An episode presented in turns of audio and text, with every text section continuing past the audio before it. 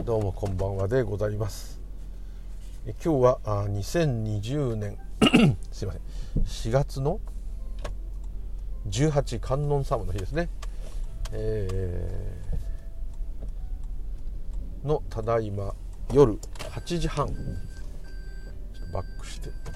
これからあ自宅へ向かってきます。今練馬区南大泉ということですね。えー、駅でいうと西武池袋線の宝屋という駅が一番近いのかな。ね。これから帰っていきたいと思います。えー、ムーリュウジュでございます。今日もよろしくお願い申し上げます。というところで、えー、もうねコロナ以外話題がないという感じでもないんですけどまあ経済活動がちょっとねこう自粛になりますと、えー特にねこうスポーツがあるわけでもなし何かあるわけでもなしということでですね、えーえー、話題がこうないんですけれども。まあプラスの面で言えば、まあ、いろんな問題も出てますけど ご家族とね暮らしてる方はあの、えー、逆にねそれがストレスになってると聞きますけれどでもですね、えー、何かこうもしかしたら深い結びつきが出たりですね、えー、まあ、もちろん逆な場合もありますけど、えー、こう言えなかったことを言ったとかですね。あとなんか新たな計画をこう考えると。今までなんとなくこうそうですね。流れが遮断されることがなかった、まあ、普通にこう順当に来られた方こそそうだと思うんですけど、えー、特にですね、えもうずっとこう学生から社会人までダーッとこう流れるようにですね、ある意味当たり前の道のりというかですね。道順を通ってこられた方はちょっとですねあのそうもいかないという、まあ、すごい大手に勤めてる方はまた多分おそらく大手が復活しないと日本が壊滅しちゃうので何かしらの形で復活すると思うんですけどもあのまたウイルスっていうのはねあのいろんな人言ってますけどあのずっと永久に人を殺め続けるってことはもうないので当然ガタガタにはなるかもしれませんが何かの形で復活してきた、まあ、人間の歴史を見てもそうですよね。黒死病なんてねご存知の方多いと。歴史で習ったりしスペイン風邪もそうですけど。黒死病っていうのはヨーロッパの人の50%が亡くなったんですかね。半分2人に1人死んでしまった。というのもあったりですね。なんか余談ですけどその時になんかウクライナともう一つどっかの国は感染者がすごい少なかったと。でそれをずっと調べてきてどうしてそういうことがあったんだろうって調べたら免疫でも何でもなくってですね、えー、人の出入りがないとかそういうことではなくってあの習慣としてですねあのものがやっぱまあそこは感覚的に清潔なんでしょうけどあのアルコールっていうものがですねそういうものを腐らせたりそういうのを遅らせたりえー、あと食中毒ですね昔なんて多かったと思うんですけどそういうものを防いだりするっていう知恵がもともと習慣としてあってで強いウイスキーですかねとかブランデーとかそういうもので、えー、特に食堂とかレストランは必ずですね、えー、誰か食べ終わるととかあとまあお店閉める時と始める前に、えそれを染み込ませた布でですね、えテーブルやいろんなとこ拭くんですね。そのお酒で拭くっていうのが、まあ、ある意味粋というかですねプロのお店っていうそういうのが非常にスタンダードだったらしいですねそたったそれだけしか医学的にはあそういうヨーロッパの2つだけの国だったんですかねが黒死病がすごくならなかった理由が見つけられなかったということですので、まあ、今ですとね DNA とかも見るからもうちょっとあるかもしれませんけど、まあ、基本的にそういうことがあったということですね。で特にあのスペインとかイタリーはねあの不潔だとは言いませんけどその日本人の感覚から離れていてある意味こうインドとかですねみんながこう不潔なんじゃないかと思うっていうそれはそういうバラックに住んでる方はそうかもしれませんけど水が飲めないとかねそういう理由でいろいろ言う人いますけど基本的にですね全部がそうっていうわけでもないんですね。ですのであのー、て言ったらいいんですかねうんこう食中毒になってしまうほどある意味言い方は悪いですけど貧しいまたそういうものを食べなきゃいけない状態のところほど逆に火を入れたりですねだからインドを旅行された方ネパールとか分かると思うんですけど今でこそですねサラダとかありますけどこう火を入れないで食べるっていうのはですね水も沸かさないで飲むっていうのはあんまりちょっとこうもう、まあ、そういうコーラとかそういうジュースを買った場合は別ですけどないですね。あのご存知ですインドとかではチャイを飲みますね。チャイ。であのものすごい暑い国でですね炎天下の中ホットティーを飲むと、まあ、逆にそれがですねこう汗がちょっと引いたりするってこともあるんですけれども、えー、基本的にやっぱりホットなものカレーもそうですけど焼いたもの煮たもの揚げたものが基本です。野菜も火が入ったものばかり基本的には食べるんですね。ですので、えー、その辺が分かってるのかなと。いますねでウクライナとかそういう国の人たちがレストランでそういうふうにして清潔にするということ食あたりを出さないっていうのが一つのお店のこうなんていうか信頼となったみたいなのでそういうものが根付いて生活に反映されていたという可能性はあったようですね。まあ、日本はね世界一ご存知で私逆なことよく言っちゃうんですけど、えー、綺麗好きすぎて嫌だというとこあるんですけれども、まあ、神経質になるというのと綺麗にするというのは違うと思うんですけれども、まあ、どっちかというと神経質になっちゃう人がまあ多いんですね、えー、そこはちょっと違うんですけどもでもその綺麗好きっていう部分では非常にもしかしたら何か役に立っている部分もあるかと思います。その病院内の衛生面だけでも全然違うんですよね。日本だったらその病院なんていうのは消毒してて当たり前っていうかですね。もうそこら中エタノールで拭いてですね病室の前には必ずエタノールがあって手袋もあってエプロンもあるとこもありますね。病院だと、まあ、看護師さんが使う場合もありますけど基本的に入る人がそれで消毒して場合によっては手袋して家族がねあの患者さん手伝う場合もそういうのやってくださいっていうふうにしてますね。トイレとかもしょっちゅうあの消毒掃除してで大体貼ってありますね。あのコンビニとかレストランでもこう何時何分誰が掃除したって貼ってありますよね。ああいう、まあ、保健所からの通達でやってるんですけどああいう基本的なことがない国がほぼ多い、ね、スペインなんてご存知の通りイタリアもそうですけどあのバルってですね。で立ち食いなのも逆にあれいいんですね。地面から遠いんで。で食べたものは床に捨てていいって。なんだか中国の人がよくあのいろんな食べた鶏の骨とかカニの殻とかを床に捨てちゃうんだよってよくこう、まあ、最後に大掃除するんですけどそういう床に捨てていくっていう習慣ね、えー、それがあ実はヨーロッパも当然のように、えー、やっている国があるということなんですね。犬の糞をねあんなにペットに厳しいヨーロッパなんですけども犬の糞を取らない人が多いということで、えー、犬の糞専用の、まあ、最近ドッグランとかそういうことありますけど、えー、専用のゴミ箱とかですね。あとそれを拾うための袋とかそういうものを普通に街に設置してありますね。自分でそういうものを持ってきて自分で取ればいいと思うんですけどそういう人はいないんですね。あんまりいないですね、まあ、国によりますけど。ですので、えー、それの概念もやっぱこう違うのかなと。もしかしたらそういうのが何か感染者数また死亡者数大きく出ている。もちろん免疫とか BCG とかいろんな説ありますけれども、えー、もしかしたらそういう習慣的なこともあるのかなっていうのとあとまああのまあ、日本はちょっと人口が多すぎるからちょっとあれですけど香港とかシンガポールとかああいう小さめの国ですね、まあ、シンガポールもものすごい香港も小さいですけど、えー、そういうところが急に感染者が激減したり台湾も激減している1回ゼロの日があったんですかね。あれは多分まあ、島国だっていうのもまずありますねあと小さい国はそこで国境を遮断してしまえばですね外部からもう入ってくるものはないので中で感染する人さえ抑えちゃえばもう新しく入ってくることがないでヨーロッパはやっぱなんだかんだ言ってですね、まあ、土壇場までもう全部行き来できる国ですからもういろんなとこ行ったり来たりしてて、えー、日本もそうでしたけど中国の方がねかなり多くもともといたというのもありまして、えー、なかなかあれかなと。ロシアが今日からまた増えてしまっているようですけれども、まあ、ちゃんと検査しだしたっていうのももちろんあるんですけれども、えー、ロシアもですね、まあ、逆に入りづらい国ですけれども、えー、都市部はやっぱりいろんな流通があったっていうのはあるかもしれません。またまあね、天下のウォッカの国ですけどウォッカだったらもうウォッカ巻けば、えー、バイキン全部死んじゃうぐらいのお酒ですけど、えー、どうなんですかね。自分は酒を飲まないのですあんま分かんないですけどうちの母親なんてもういまだにもう80になっちゃいましたけどあのウォッカが一番好きなんですよね。とんでもないんですよね、えー、あれ飲んだらあんなもうねすごい度数ですから喉が焼けるような。あれでまあウイルスは細胞の中入っちゃったらもう消毒してもダメだって言ってましたけどどうなんですかね。一瞬少しは殺菌口の中のいろんなばい菌は即死するんじゃないかなと。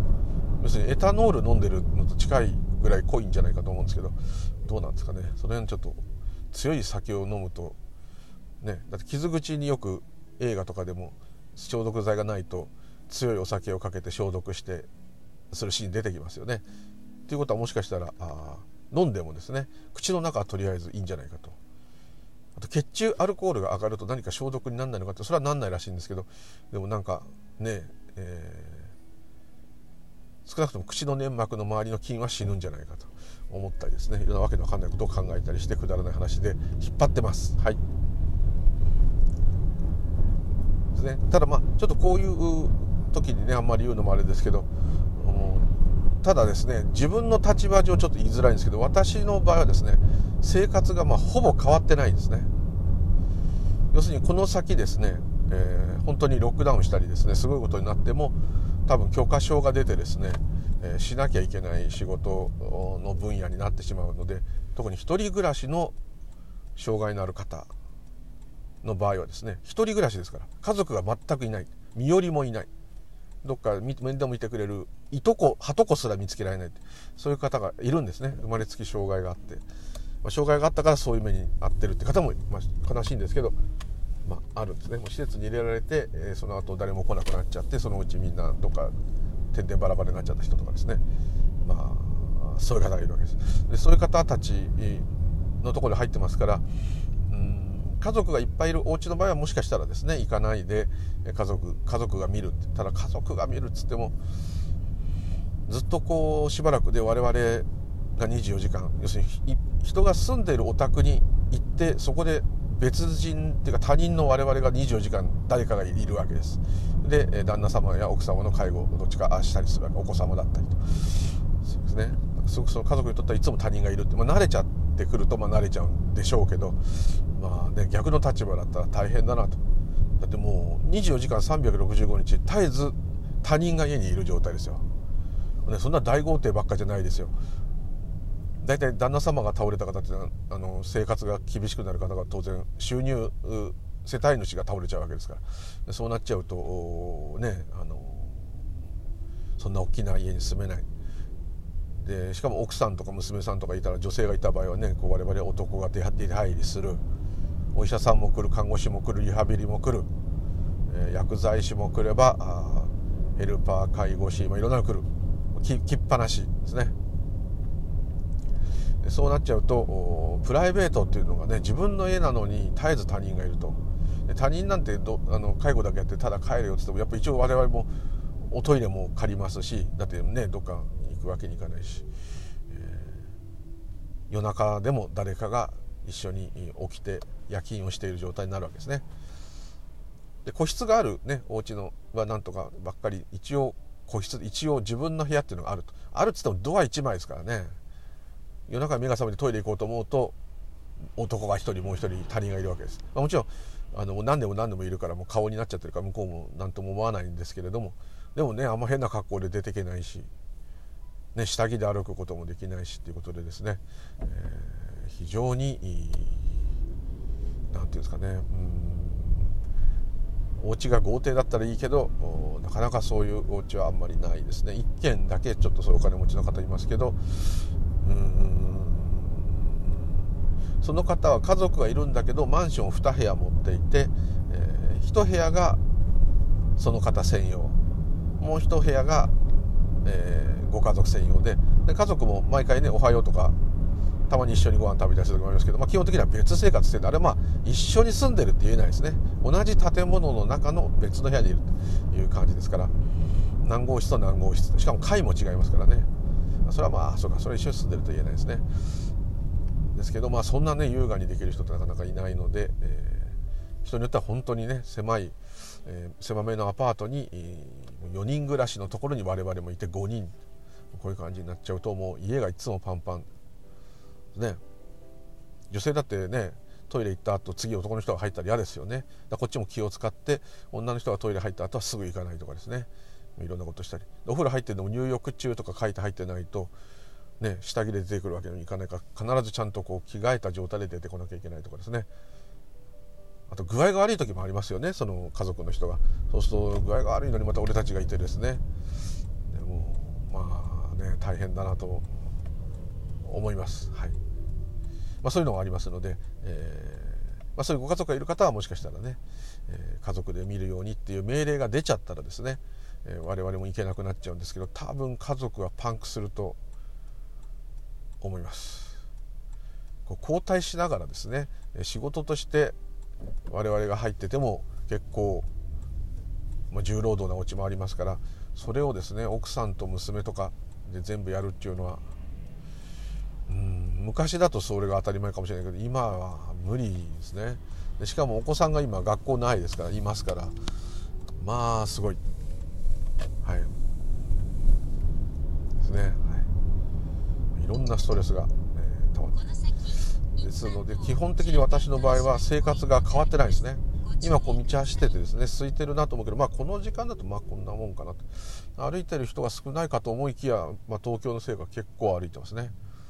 マスクしないで歩いてても結構いますね。まあ人と接さなければ別にマスクしなくても実は意味意味は関係ないとは思うんですけども、はい、すでに今後ろも前もタクシーですね。人積んでる乗せてるからタクシーうんちゃんとしたいい感じですね。はい。まあ、これ東京だからまだこういう感じ。でも東京だからこそ余計にその差を感じられるのですかね。ただまだ練馬区なのであもう杉並区か。あんまりねこう住宅地っていうかでも一応カンパチは知ってますから、えー、天下の環状8号線ですから。うん。夜の10時11時っていう感じですかねこの感じは。ちょっと12時間先の人の少なさですかね。ただ朝はですねちゃんと混んでますね。ただこれロックダウンしたら多分ね流通も若干止められちゃうかもしれないので、え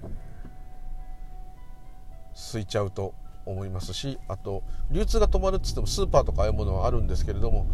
もしかしたらまたあ宅急便があんまり来なくなるとか言って、えー買いだ買い占めがまた始まるかもしれない。今懸念してるのはマスクはですね個人的には大量に在庫をたまたまもともとしてたのでこういう仕事なんでいいんですけど、えー、その介護を受ける方たちの個別のですねお宅に常備しとくべきアルコールがですね消毒用のアルコールがやっぱり厳しい。もちろんあるんですよ。金さえあればいくらでも闇闇みたいな感じでヤフオクでも何でも高くてもいいから買っちゃえばあるんですけれども。うん。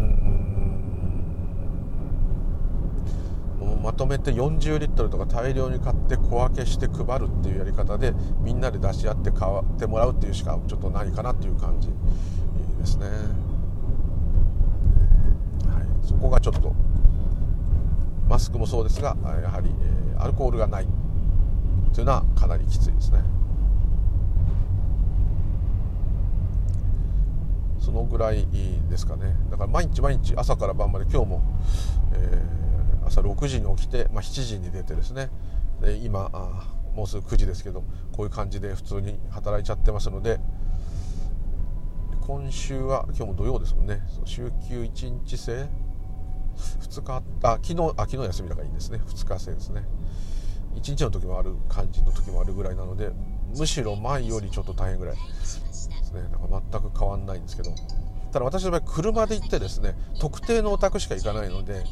まあ、その特定の方が感染してたらもうアウトですけど感染したらアウトというかそういう方が感染してたらその方自体が助かんないかもしれないですけどまだいいんですね。こ電車組の人たちはやっぱりねちょっとあんまりうんどうだろう。怖いと思いますね。だから何人かの人はですね電車で4駅ぐらいあってもですね電チャリですね。電チャリで通ってる人います。その方が健康にもいいし今日みたいな雨だとちょっとねあれですけど。はい、えー、頑張ってますね。看護師さんみたいに不特定多数の人に1日に何人も会うってあの人たちは怖いと思いますね。まあそういう仕事だからしょうがないといえばそれまでですけど。ね、消防署の方が火事が怖いから火消しに行かないやけどしたら嫌だから行かないなんて言わないのと同じですけどまあまあ、そういう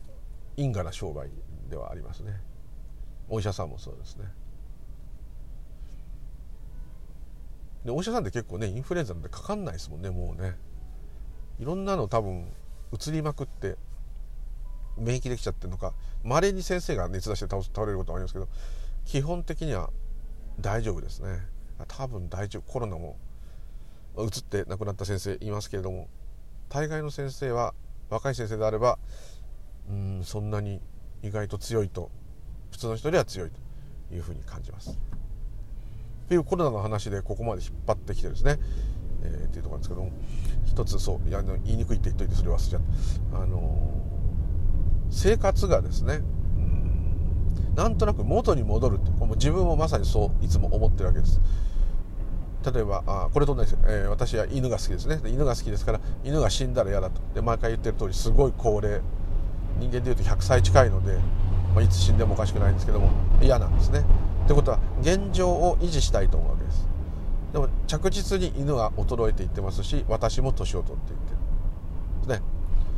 で社会もこのように変わっていってる。それでもですね変化がこうだんだんとしてればですね、まあ、それでも辛いですけどなんとなく納得してしまうっていうのがあるかもしれませんけども今回みたいなことが起きるとですね大きく変わ特に私はちょっとそれがあんまりあれかもしれませんけど、まあ、この先ねまたロックダウンになったり自分が感染したりしたら大きく変わると思うんですけど、ま、死んじゃったらそれまでですけど、あのー、家族はね感染してもそうですいろんなことがあるあるんですけれどもすごく大きくこう変わると。ってことは元の生活に戻れないかもしれない。東日本大震災阪神・淡路大震災熊本の地震にしろ何にしろね、それを直接体験してないものからすればですね大変だねという感じですけれども体験した人たちは生活が一変するわけですね。そうすると今までこういう感じでやっていこうと。あの今の自宅待機してるお父さんお母さん、まあ、特にお父さんはそうだと思いますけどあの、まあ、一人暮らしの人でもそうですけどあのこう今までこんな感じでこう行こうっていうプランがですねもうことごとく分かんなくなると。ある意味ちょっとその日暮らしじゃないですけどになってくるとで未来を想定してもまあ悩み事しか出ないんであればですね、まあ、考えない方がいいんですけれども考えても無駄な時は考えない方がいいんですけどね、まあ、考え出ちゃったら出ちゃったのでもうそれは嘘じゃないので出ちゃったと気づいた方がいいんですけれどもこう変わってしまうとその変化が怖いんですよね人っていうのは。今の状態がそんな満足超不満であればですねなんかこの変化の兆しっていうのは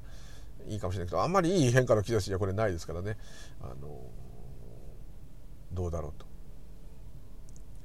だこうまあ、それを受け入れろってってこうなかなかね冗談じゃないよってもちろんなると思うし思いますしまた全く元の通りね戻れる方もいると思います仕事の種類やいろんな環境によってはですね、まあ、戻ってくれない全部がおかしくなっちゃったらさもうおしまいですからあんなことはないと思うんですけどただまあ大きくですね今までと違ったまさか去年の今頃こんなこと想像もつかなかったっていうふうになってるのは私でもそうですけど皆さんそうだと思うんですね。これも毎回同じことを言っちゃいますけど起きた後しかわからない。いろんな予測はいつも立ててるんだけどもその予測を裏切るぐらいすごいことも起きますし予測してたほどではなく大したことないこともありますね。だからはっきりやっぱりこう未来を特定するってのはこう無理なんですね。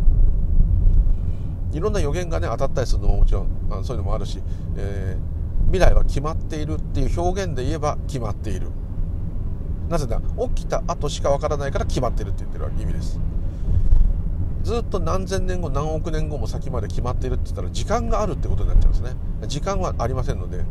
本当はですね。本当はありませんのでただ人間道の中にはあるので人間道の世界の中だけではですねもしかしたら全部決まっているという表現で当てはまるのかもしれない。またはスピリチュアルとか仏教的に言えば起きた後何かが起きた後にあ起きた。って分かるわけですから必ず過去なんです。今ここっていうのは本当はないっていうことですね。ないのまあないっていうかないのが今ここと言っても。ないなーっていうふうに思えるのは本当のない無とは違いますのでああ無だなーっていうのはねないですから、はい、よく座禅でね「無無無」とか言ってやってるイメージとかあるんですけど「無無無」って言ってね無無になれるわけがないですね。無っていうものがあるということになっちゃいます無というものはないんですね。ないんですから、えー、無の状態っていうのはないんですね。ないことがだから状態でもないんですね。ないんだから何と言ったらいいんですかね。言語では説明不可能なんですね。でその何何にも意味付けもない無からですね。いきなり物事が何か縁起によって起きる。縁縁によって起きてくる。縁によって起きてきた来て演技した瞬間それを我々の目や耳や鼻や頭が、えーまあ目やまあ、目や耳や鼻や口や体が、えー、認識したキャッチした瞬間それに脳みそが意味付けると、まあ、これをずっと繰り返してるわけですが必ず過去なんです。今見てるものも見えてるのも全部過去です。同じ話いつもしますけどね。だからやっぱり未来は決まっていようがいまいがどっちでもいいってことです極端に言っちゃう。どうせだって起きた後しかわからないんだからね。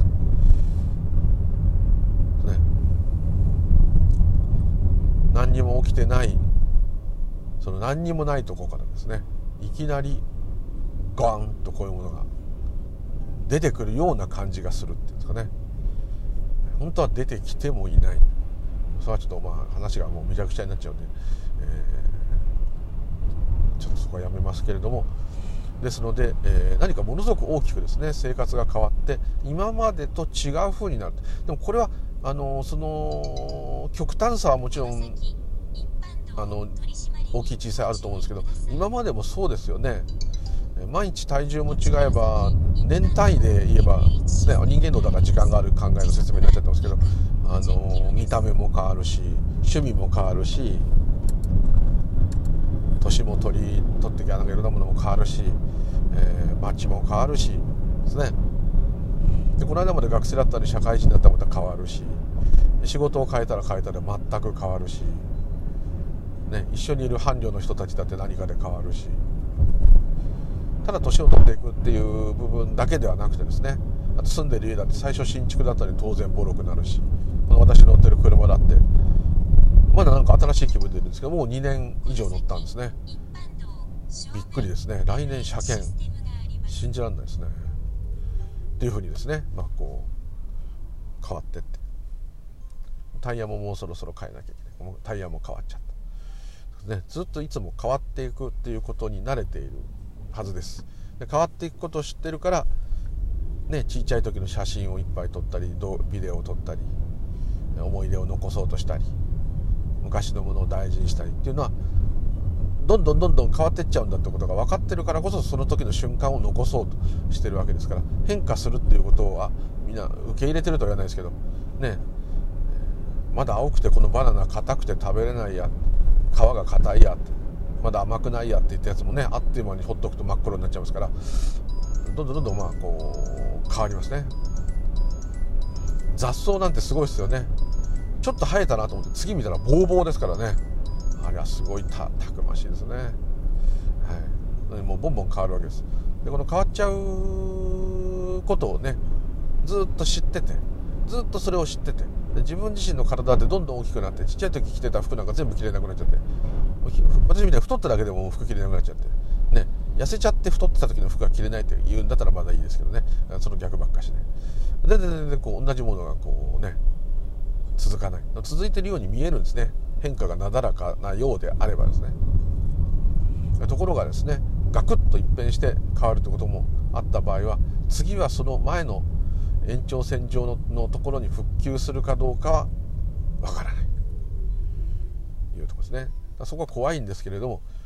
何かこれを機会にですね何か変わるかもしれない。というのは一つあるんですね。まあ、コロナが落ち着いた後に今度はコロナの責任追及とかいっぱい始まるかもしれませんけれども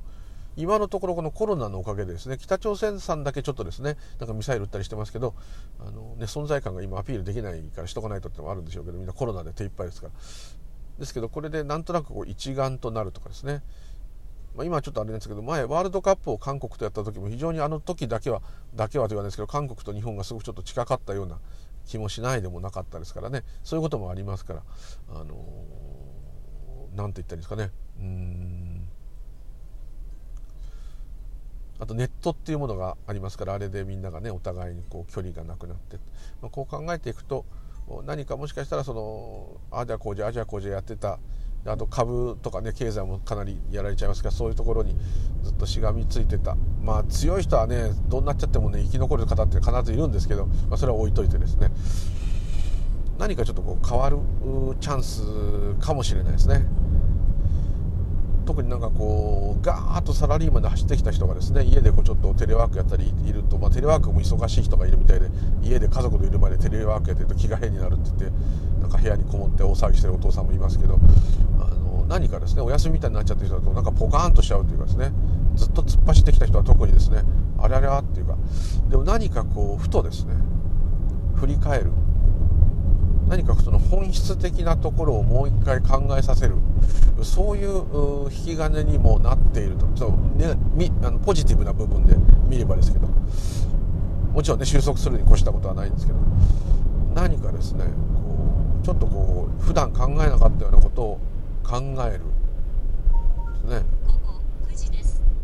結構お父さんたちというのあのスーパーにですね私みたいにこうしょっちゅう行かないんですね。そう行かないタイプのお父さんはあのスーパーに行ってですね奥さんに怒られながらいろいろ買ったりしてる時にこんな風になっててこうなのかとかですね。それで余計に知恵がついて文句つけるものが奥さんとバトルになっちゃうんですけど、まあ、そこは置いといてですね、えー、大体お父さんあのあんま来てないお父さんこうスーパーとか行くと邪魔ですよね。真ん中に立って腕組みしてふーんとこれ買おうかななんて考えたりね邪魔なんですね。まあそこ慣れてないからですけど、まあ、そういうのとかですね。ちょっと経験してみる。料理をねやるお父さんも増えたっていうかそういうのも経験してみて。ふとですねこうわーっと進んできたあれがピタッて一回止まるっていうのはですねなかなかこう自然には起きないですからこういうことがないとですねだかこうなかなかあのー、もしかしたら逆にですね何か生きるという意味ではですね、えー、こう幸せになるとは言いませんけど何かこうしっくりくるようなものを得るチャンスかもしれません。だからってみんなもう会社員やめたってなっちゃったらね日本も潰れちゃいますからちょっとあれですけど何かですねでもちょっとこううんちょっとあれかなちょっとこうだったな、えー、こんなことも知らなかったんだな俺はっていうのは特にねあのお勤めにずっと行ってらっしゃるパパさんは、えー、感じる方が多いんじゃないかと。あと子供とずっといられますからねそれもすごく逆にこう理由が理由ですけどいいんじゃないかと。逆にですねそのみんないるもんで家中の中がずっとトラブってて、えー、大変だという方もいっぱいニュースで見ますからあそういう方もそうですけどいずれ落ち着いてくるかなと、えー、DV とかになっちゃったらねちょっとあれですけどなる前にですね何かで落ち毒を吐き切って落ち着けばですねなお絆が深まるという場合もあるんじゃないかと。いうように、えー、思います。こんな時にこそですね是非瞑想座禅。何でもいいですね。仏教じゃなくてもいいです、えー、何かですね。そういう精神的なものをですね、えー、求めて。そこからですね。あれ？私って一体何だろうってねとこに気が付くといきなりこう外ばっか見てた目玉がくるっとひっくり返ったら白目になっちゃうけど、えー、自分の方を向く、ね、外を見ないでこっち見る。いう方向転換が起きるとそっちが本当はまあある意味正しい見方なので、えー、見る方が自分と外。外で起きたことで自分がこうなってるではなくて外が起きて外で起きようが中で起きようが起きたことに反応してるのはいつもこの私であるというところにですね一回戻る。何かそういうきっかけとしてちょっとプラスに取れないですけど、まあ、強引に持っていけば、えー、そういうこともあったりですねするかもしれませんし、えーちょっとこうね見直すっていうんですかね、えー、そういうチャンスにはなると思います。是非ですね、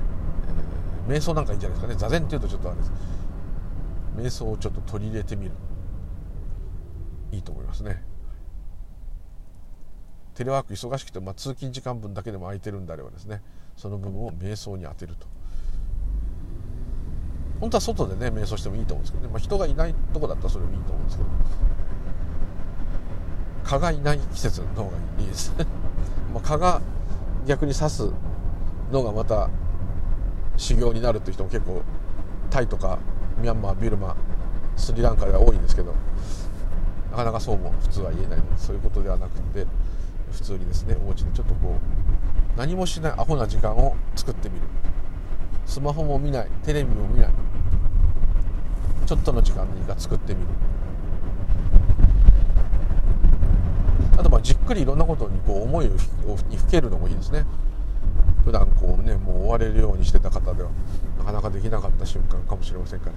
それをやってみるっていうのもなんかもしかしたらそれが救いかもしれません。というところで今日はどうもありがとうございました、えまたよろしくお願いいたします。ムーリュウリュウでございました。では失礼いたします。ありがとうございました。